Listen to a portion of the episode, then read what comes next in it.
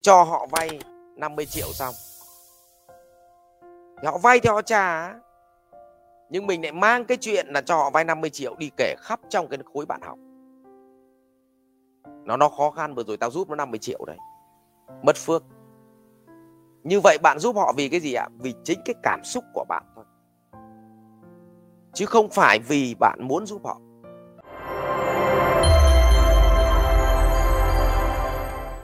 Yến Nguyễn có đặt câu hỏi giúp người ta thật sự mong muốn người ta tốt đẹp. Lúc đó người ta cũng nghĩ vậy. Nhưng khi người ta hết khó khó khăn, người ta lại nghĩ mình giúp vì muốn được lợi. Vậy phải làm sao ạ? À, thứ nhất á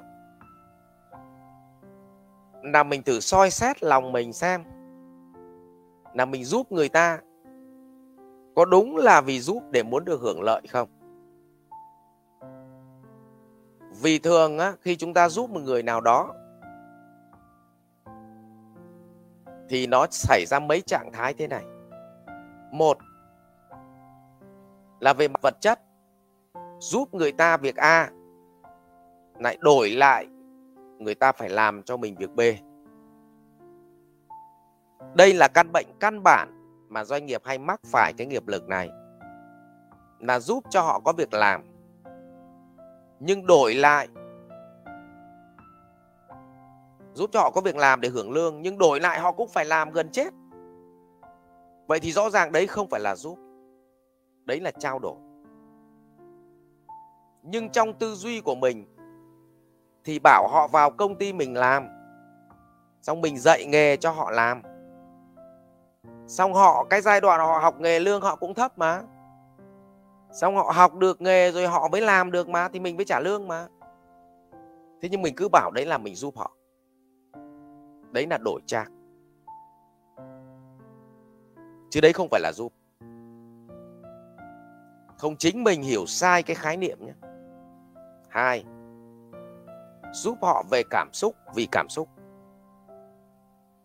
Mình giúp họ xong thì mình bắt họ phải ban ơn, phải hàm ơn mình.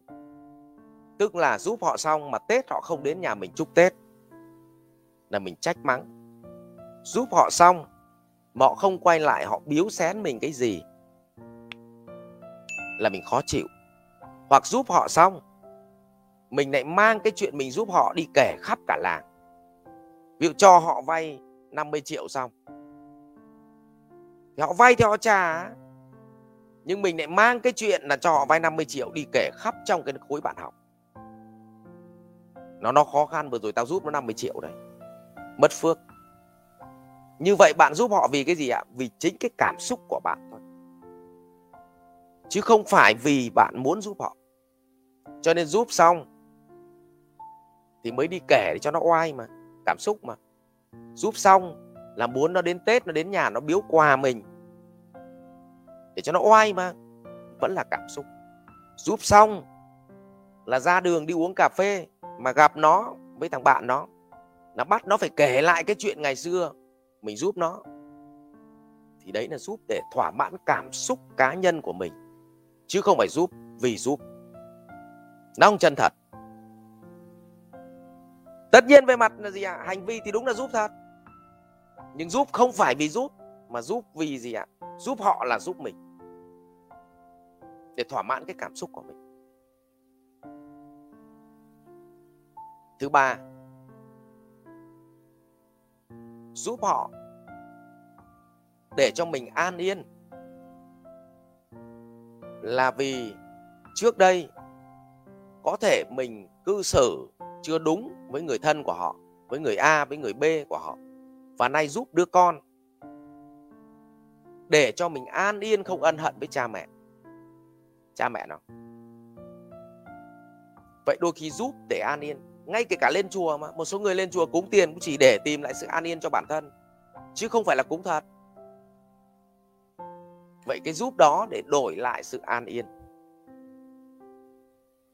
Rồi cũng có thể giúp họ để đổi lại có cái quan hệ, có cái trí tuệ của mình. Tức là tôi cố gắng tôi giúp, tôi đào tạo một người, thì tự nhiên tôi lại nâng được trí tuệ của tôi lên chứ chưa chắc phải cái vị thằng học trò tôi giúp đâu nhá. Rồi cuối cùng giúp. Xong, rồi vẫn được cho mình là được cái nghiệp lực mà. Nhưng mà nó còn gì ạ? Càng vào trong thì nó càng thanh hơn, thanh tịnh hơn. Như vậy, tôi nhắc lại, giúp vì sự đổi trác. Cho nên không gọi là giúp. Đừng nói là đi giúp người ta. Giúp để mà đổi lại cái cảm xúc của mình. Đó là được kể với người khác, được thấy oai trước mặt nó, được bắt nó phải phục tùng mình. Thì đấy là giúp để thỏa mãn cảm xúc của mình đấy vẫn là đổi trác giúp để cho tâm mình cảm thấy thanh thản, về không mắc lỗi với cha mẹ nó nữa. Thì đó vẫn là đổi trác giúp để mình có cơ hội thăng tiến. Phát triển trí tuệ, đấy vẫn là đổi trang và thậm chí giúp. Để mình thấy có niềm vui vì mình đã bắt đầu biết cho đi.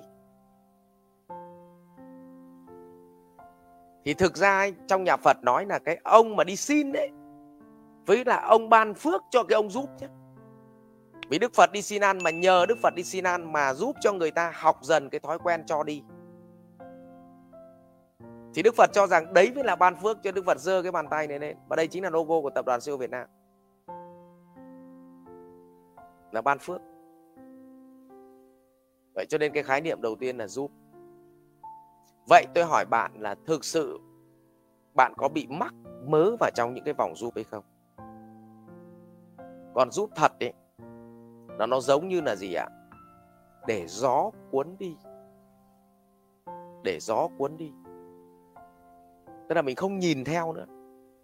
Mình không muốn nó quẩn lại nữa. Cuốn đi chứ không phải cuốn lại. Vì đấy mới là giúp. Vậy nếu tôi cho rằng nếu một người mà giúp với đúng nghĩa chân thật của giúp, thì tôi tin chắc không bao giờ nhận lại oán trách. Vậy hãy sửa mình, đừng sửa người. Đấy. Ví dụ như là tại sao á khi mà live stream thế này này chia sẻ thật với cộng đồng mạng? Riêng trong live stream không bao giờ tôi chốt sale bán hàng. Bởi vì chốt sale bán hàng live stream đạo Phật ấy, nếu live stream đạo Phật mà chốt sale bán hàng thì đồng nghĩa với việc bạn đổi chứ không phải bạn trao đi giá trị. Bạn trao đổi giá trị chứ không phải trao đi giá trị. Nhiều lúc ngay kể cả tôi muốn một cái việc là chúng ta nên chia sẻ rộng rãi đến cộng đồng để mọi người có cơ hội được khai mở trí tuệ. Được cơ hội tôi nhé còn khai mở hay không là do họ. Nhưng cũng không dám kêu gọi. Bởi vì sợ mọi người bảo là thầy livestream tí thì thầy lại trao đổi giá trị để được thầy nổi tiếng hơn, để thầy được ờ, làm nhân hiệu hơn. Thế thành ra không dám kêu. Bởi vì người tiêu cực họ sẽ họ sẽ phàn nàn ngay cái chuyện đó cho nên phải chấp nhận đã trao đi là để gió cuốn đi. Thì đấy mới gọi là giúp. Hãy xem lại cách giúp của mình. Mình có kể để với người khác không? Mình có bắt nó hàm ơn không? Mình có bắt nó phục tùng không? Giúp nó xong mình an yên không? Mình đổi lại sự an yên không? Đấy, mình giúp nó xong mình có đúng là mình vui hơn không? Thì mình có bị mắc trong cái cái mắc mớ thì trong cái chuyện đấy không? Ừ. Và nếu mà không mắc mớ trong cái chuyện đấy mà nó xảy ra như vậy thì bạn cũng không cần phải nhớ đến nữa. Và bạn học được một bài học là trong cuộc đời này vẫn có những người giúp không như vậy. Họ vẫn nói xấu mình vì họ là người tiêu cực. Thế trong 100 người một nghìn người chỉ có một người như vậy thôi. Bạn không cần phải đánh đồng và đau khổ nó không phải là tất cả. Rồi ạ à, à, ok. Và bạn có hai việc phải làm một là kiểm tra xem cái giúp của mình đúng là trí công vô tư không? Và hai nếu thật sự không may phải một người như vậy bạn cũng không buồn. Bởi vì trong một nghìn người mới có một nghìn người mới có một hai người như vậy thôi thì cũng không phải vì như vậy mà chúng ta không giúp ai nữa. Tiếp tục giúp. Nhưng nếu mà mình giúp vì sự đổi trác thật sự trong năm cái thứ mà tôi nói thì rõ ràng đúng là mình có vấn đề chứ không phải là họ có vấn đề. Rồi ạ à, chúc bạn là tiếp tục đi làm nhiều cái công việc mà công đức đến đến cộng đồng. Và an yên. Vì chúng ta thuận theo tự nhiên hiểu quy luật. Rồi ạ cảm ơn bạn. Học viện Doanh nhân CEO Việt Nam cảm ơn bạn đã quan tâm theo dõi. Để biết thêm chi tiết về các chương trình huấn luyện của thầy Ngô Minh Tuấn và Học viện Doanh nhân CEO Việt Nam, xin vui lòng truy cập website ceovietnam.edu.vn Hotline 1800 577722 nhánh số 5